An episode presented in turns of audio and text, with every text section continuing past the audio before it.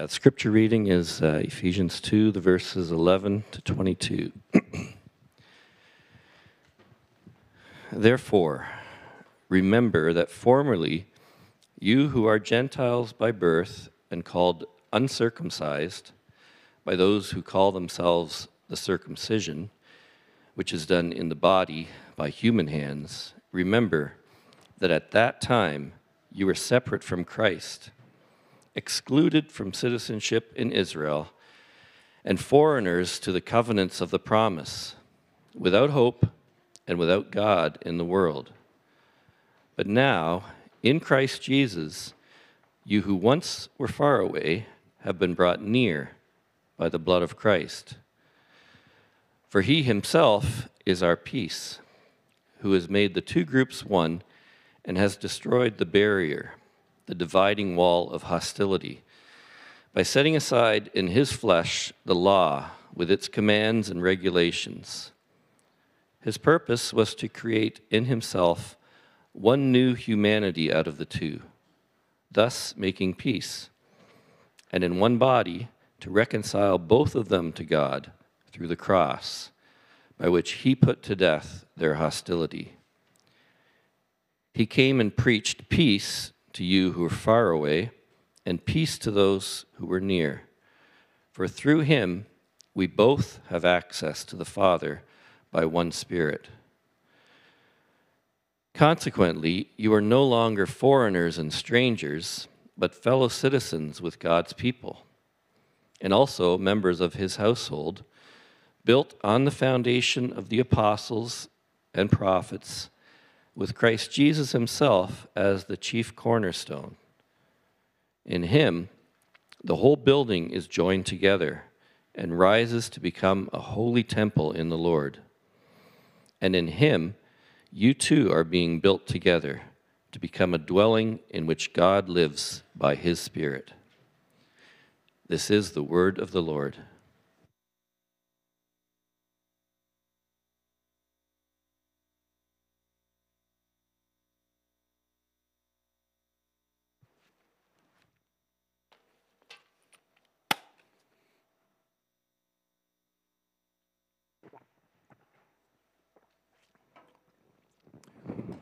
Good morning. It's good to see all of you. Thanks for having me back. I've only ever preached at the evening service here at Blessing, so it's good to see all of your faces this morning. In his uh, memoir, Where the Light Fell, the Christian author Philip Yancey writes of growing up as a white child in Atlanta, Georgia in the 50s and 60s a time of great instability and tumult in America. This is a period of racial segregation, the civil rights movement, and challenging attempts at integrating blacks and whites in American society and culture and in churches. Yancey tells of how a young student from the all black school, the Carver Bible Institute, applied for membership at his all white church. The student's name was Tony Evans, who, was, uh, who is now a well known author and pastor. His membership request sparked a big debate in Yancey's church. In the end, his membership was denied. And Yancey remarks Our church doesn't mind a few well behaved black people attending, they just can't be members. The story of racism in America rightly grieves and perplexes us. And to this day, the problem of racism and racial tensions runs high in the streets of and churches of our southern neighbors. And it's easy for us who live in Canada to think we have it better than our neighbors to the south. But while our nation's story is different, it is nevertheless filled with horrors and pain involving racism especially against the indigenous peoples of our land, it is deeply sad to come face to face with the reality that churches in Canada were responsible for so much pain in the lives of our indigenous neighbors. The wound is still fresh, and Canadian churches and Christians are still collectively coming to terms with the painful reality of racism, not only in the world, but in the church, in us. But racism isn't a modern phenomenon. From the moment that sin came into the world, people have devalued, denigrated, marginalized, enslaved, and even killed others because of racial, tribal, cultural differences. It was no different in the time of the Apostle Paul. Vern Poythress said, the hardest barrier between people in the first century was the religious and cultural differences between Jews and Gentiles, that is, the non Jews. And here's how John Stott characterized the relationship between Jews and Gentiles in the first century. He said, It is difficult for us to grasp the impassable gulf which yawned in those days between the Jews and on the one hand and the Gentiles on the other.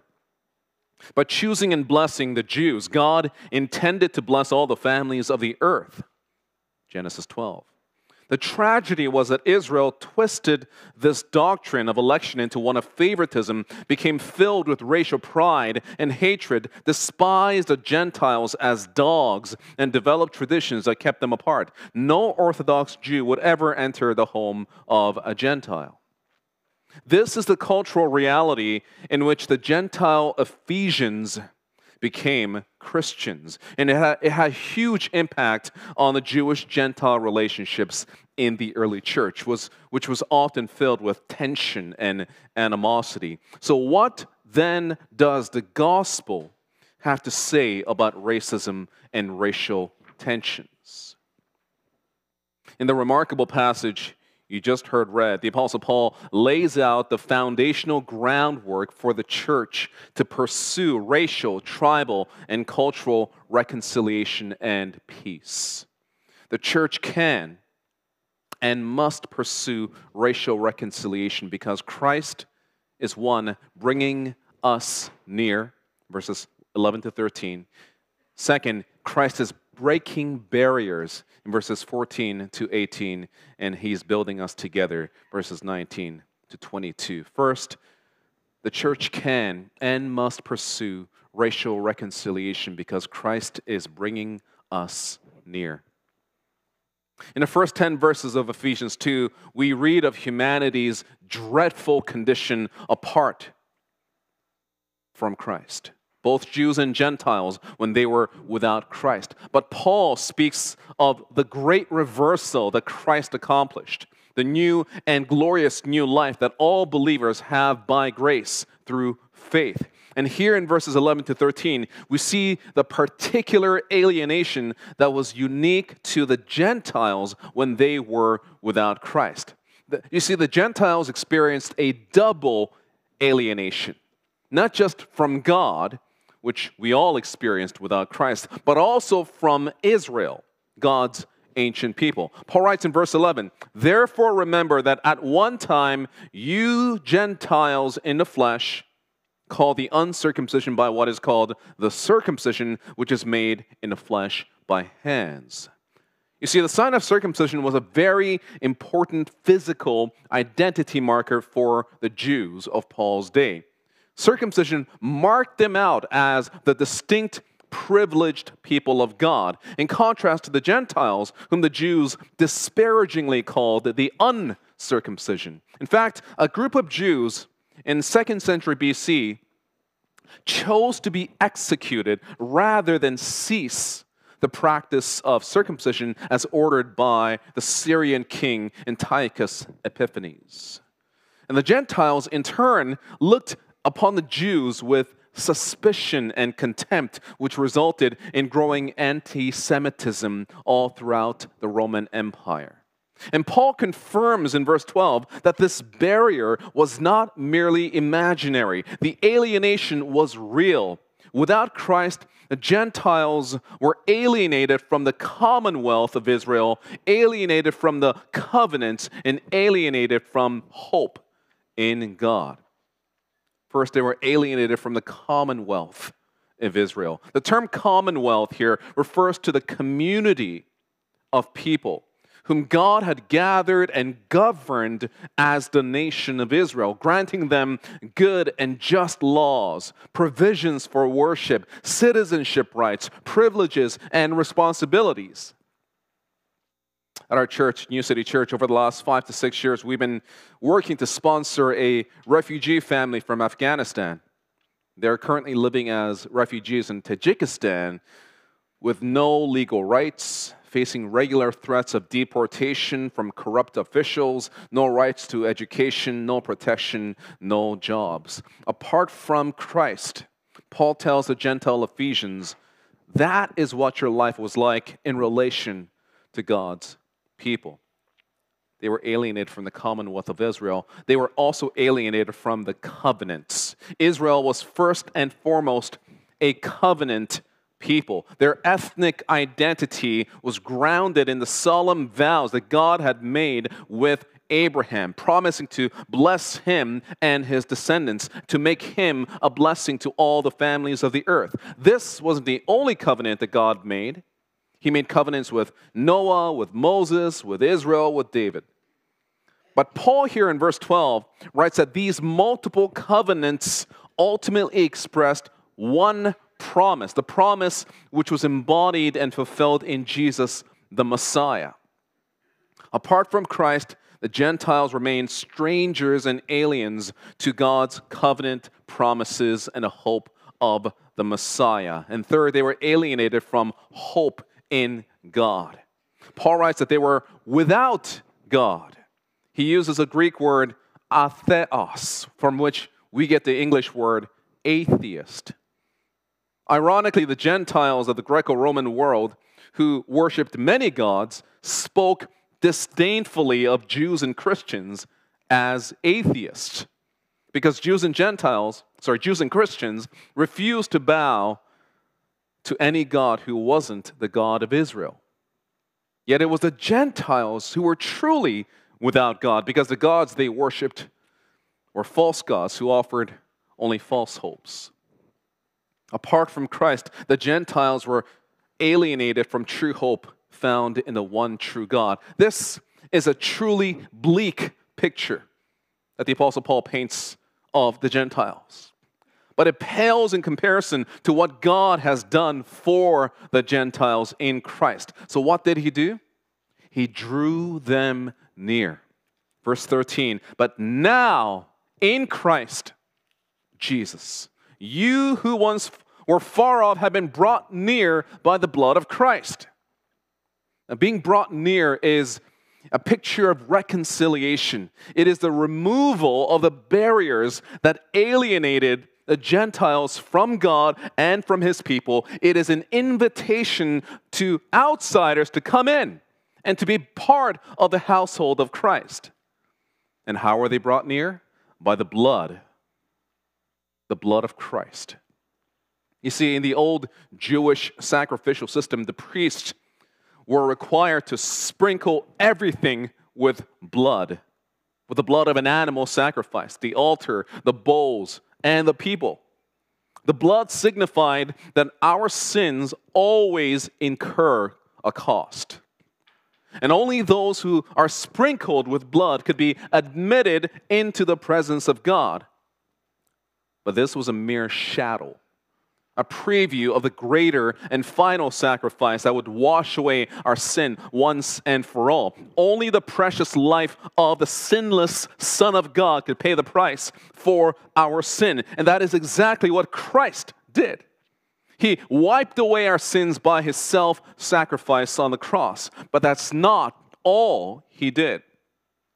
Paul tells the Gentiles that God did all this in Christ Jesus. If your faith is in Christ, you are not just forgiven, you have been united to Christ. Everything God gives to Christ, He gives to you.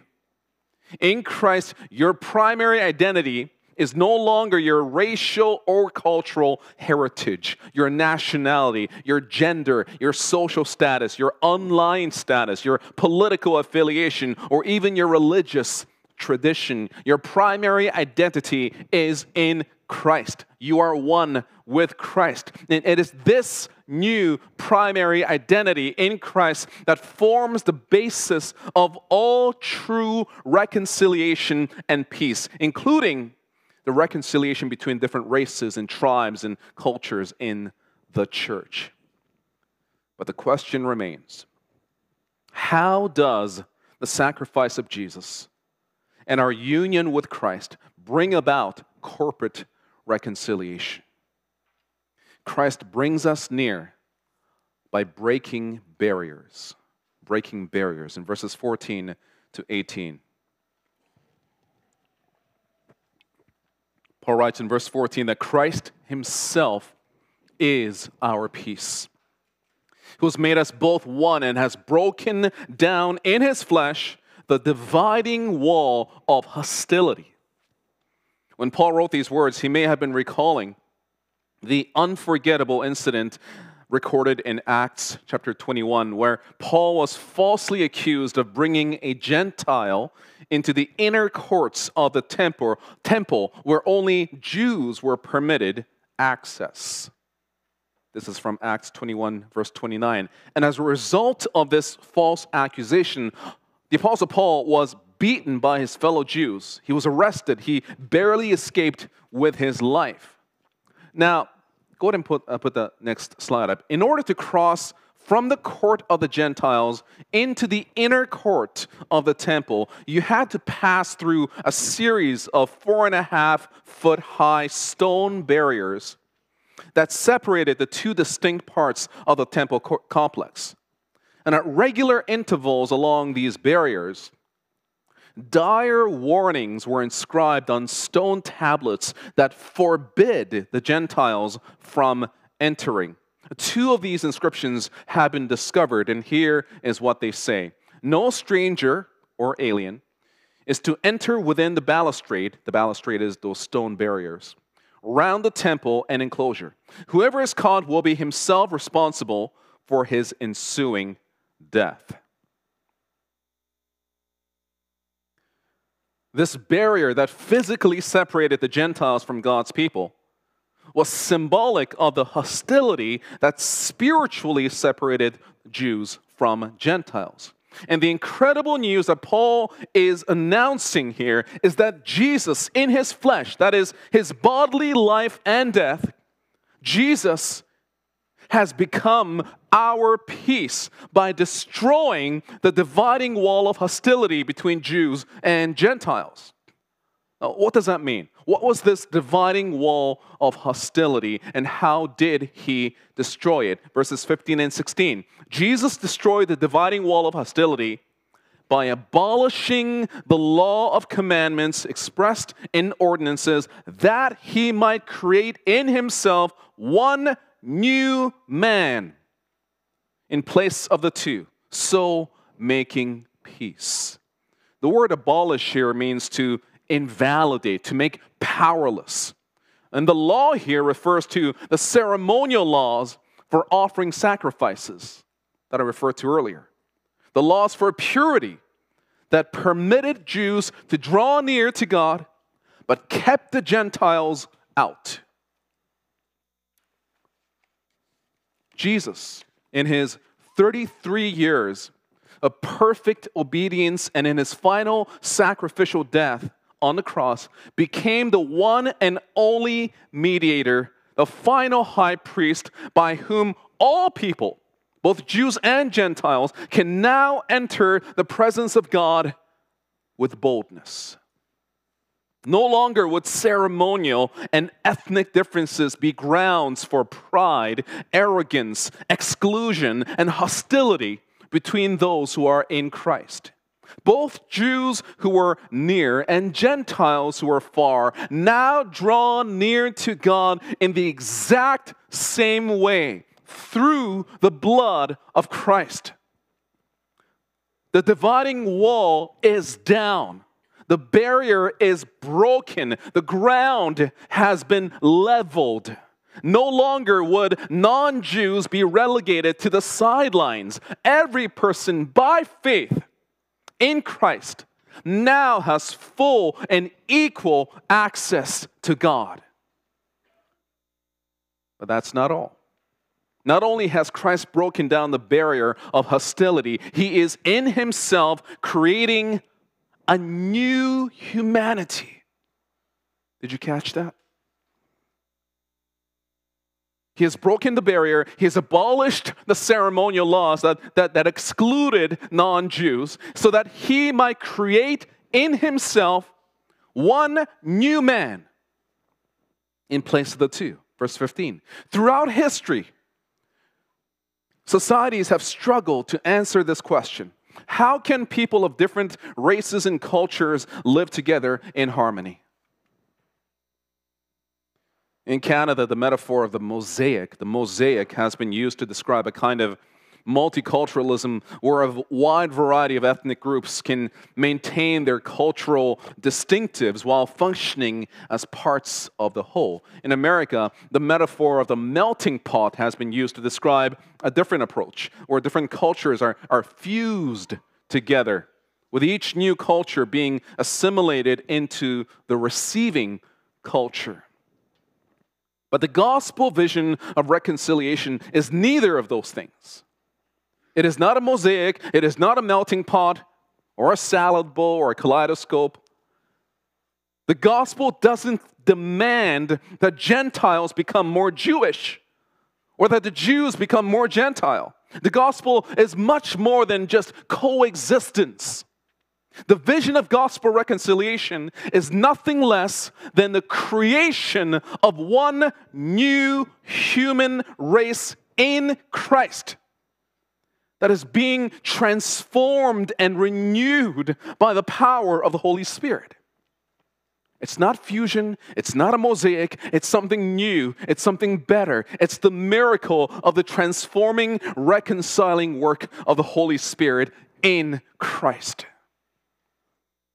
And when Paul speaks here of the one new man, he's not saying that every difference is erased so that we all become identical and uniform. There, there are good things and broken things to be found in every culture. And in the creation of a new human race in Christ, He is restoring and renewing every aspect of every people while retaining the goodness of the variety and diversity that is inherent in creation. How do we know that? In a picture of the new heaven and the new earth in Revelation chapter 7, verse 9, we see that God's redeemed people will be from every tongue, tribe, people, and nation. You see, these secondary differences, these secondary distinctives are renewed and retained in the new creation. They're not erased. And this is what makes the gospel so unique, so different, and so much more beautiful than every human solution to racial tensions. The gospel doesn't try to erase the differences between people as some people have tried. The gospel doesn't elevate the importance of race or ethnic differences to the level of ultimate importance as some have tried. Rather, the gospel says that while our differences are not nothing, they are not everything. What is everything is that Christ is creating one new humanity from every tongue, tribe, people, and nation in a beautiful display of his power and grace. This past summer, about 40 people from our church gathered in my backyard, my small backyard, for a prayer and praise night. At one point, I, I looked up and my heart swelled with joy as I looked around and I saw and heard my brothers from Zimbabwe, Liberia, South Sudan, Egypt, China, Indonesia, Korea, the Netherlands, Canada, and the US, all lifting their voices and hearts together in united praise of our great God. I still look back to that beautiful summer evening and I tear up with joy. And I pray, Lord, thank you. Thank you for giving me this beautiful vision of heaven, of Revelation 7. Friends, as our nation, uh, as our world, and our churches grieve and wrestle with the problem of racism today, it is essential that we fill our hearts, that we fill our minds with this beautiful vision of gospel reconciliation and unity that God paints for us in the Bible. The work of reconciliation is too hard, it's too complex, it's too fraught with pain for us to try to pursue without a compelling vision, a compelling vision of what God has done and is doing that will fill our grieving hearts with hope and longing. And here in Ephesians 2, God gives us this compelling vision. So, so friends, soak it in. Remember this, picture it, and pray that God would give you more and more of it in our churches. That He will give us the eyes to see and to rejoice in what is and what could be. A church can pursue racial reconciliation because Christ has brought us near he has broken down barriers, and He is building us up together. As we see in verses 19 to 22, He is building up Jews and Gentiles, people from every tribe, tongue, people, and nation, into a sacred dwelling place for the very presence of God, where He would dwell. Let me finish with a couple of applications. First, we must continue to proclaim and demonstrate the gospel of reconciliation to a world that is hurting and divided. Because only the gospel gives real hope for true peace. Only the gospel gives real hope for true peace. The gospel of the broken wall. The gospel that brings us near and builds us up together. The gospel must be front and center in the church's life and message. And as part of our gospel proclamation, we must affirm that any attempts at segregation or exclusion or the preferential treatment of any people based on their racial and cultural differences is sin. And contrary not only to the original design of, of people who bear the image of God, it is also contrary to the, God, to the glorious work that God is doing to create one new human race in Christ, as we have just read.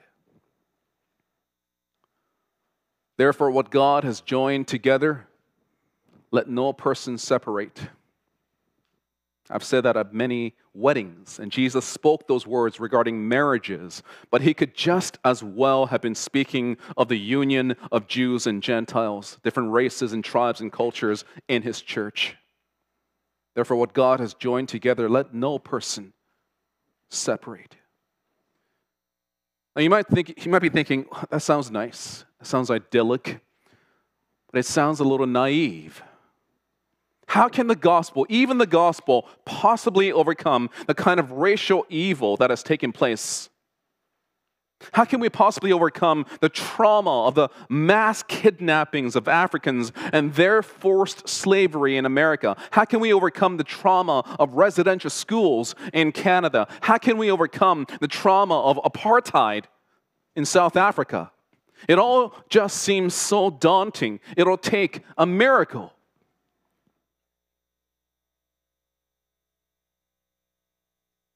And indeed, it will. And that is precisely what the gospel of Christ offers it offers a miracle. And one of the most amazing miracles that we have seen in the miracle is the miracle of the African American church. What else would you call it? When you witness an enslaved and oppressed people who choose to adopt their enslavers' faith and make it their own. James Weldon Johnson, an African American writer and civil rights activist in the early part of the 20th century, wrote in the preface to a book of spiritual songs. Listen to what he says. At the precise moment of their oppression, African slaves found the precise religion for their condition. Christianity was a religion that spoke to their condition of being enslaved.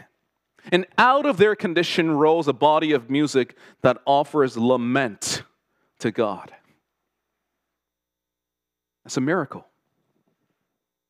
We must continue to preach and demonstrate in our churches, in our homes, in our communities, the gospel of reconciliation in Christ.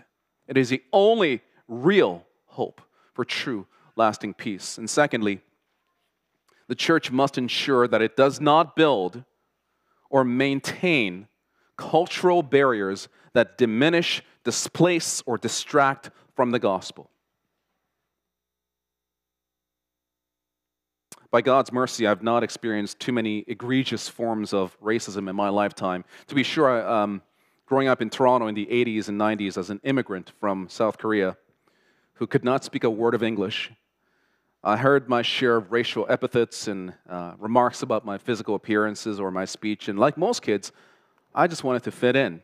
And pretty soon, I started to hate what I looked like, what I sounded like. I wanted to be Canadian, no matter what that meant. Over the years, I have met many kind hearted, well meaning people who would speak to me very, very loudly and very, very slowly so I could, I could understand them.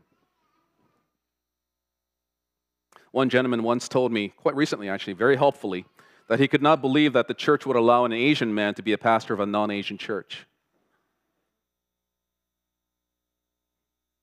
Most of my experiences have been in this category of many small, almost invisible reminders that kept telling me that I am and will always remain an outsider, that I will never fully belong. Friends, it is the easiest thing in the world for us to become blind to the personal preferences and traditions that serve us well even in our churches.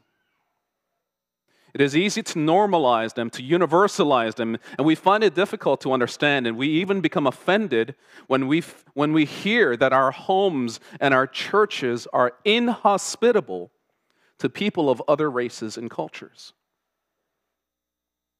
But if we are going to be a church where Christ has broken down the dividing wall of hostility, we must be willing to do the hard work, the hard work of examining our assumptions about what is essential to the gospel and what is not. And if there are cultural elements to our faith and practices that, that, diminish or displace or distract from the gospel in any way so that people of other races and cultures find our churches and homes inhospitable, we must be willing to change. And I can tell you that this, this is hard work. This is sometimes painful work. So, how do we do it? Listen, lament, and repent. I'll finish with those. Listen. Invite someone into your home for dinner who is of a different race or culture. Ask them if they would be willing to tell you their story. And if they say yes, listen. Listen well. Listen not to uh, diagnose, or to scrutinize or to fix their problems. Listen to understand and believe. Listen to understand and believe. Listen. Second, lament. Lament. Corey Porter, CEO of Christian Solidarity Worldwide, describes how she, as a black woman, was feeling distraught and saddened and angry in light of some recent racial tensions and demonstrations in America. She describes how her heart was beginning to be filled with hatred and hardness. And as she sat in church one Sunday morning, an older white woman noticed Corey, who knew what Corey was feeling, and she walked down from the balcony. And she embraced Corey and wept with her. And Corey said, It's really hard to hate someone when they are weeping with you. There is communion in community. There is hope in singing laments together, even if the conditions don't change. And lastly, repent. Every culture, every person, even every church has its idols and blind spots. Every church. Ask the Lord to reveal yours. And when He reveals them to you, repent personally and corporately. Repentance does not mean groveling. It means we're willing to acknowledge the ways that we have wittingly or unwittingly built unnecessary walls, unnecessary walls that alienate, and we're committed to tearing them down brick by brick. And again, this is hard work. But we can take great comfort and find great encouragement in the fact that it is Christ, by his Spirit, who is building his church, his body, into a dwelling place for God. The barrier is broken. So, brothers and sisters, let us walk together in light of this reality. Let's pray.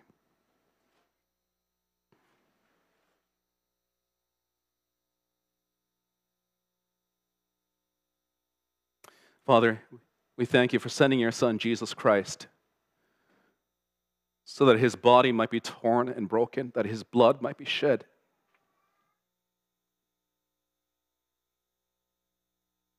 Thank you for the cross of Jesus, where the ground has been leveled for all people,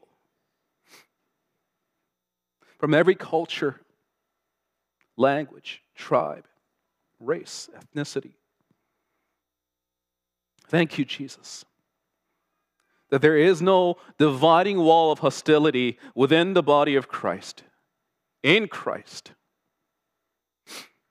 I pray for my brothers and sisters here at Blessings that they would be a church, that they would be a people who live out the reality that in Christ there is one new human race, and that He is building up his church together in one household. Would you help us to listen, to lament, and to repent? However, you are calling us to do those three things as a church and as individuals and as families. We pray this in Jesus' name. Amen.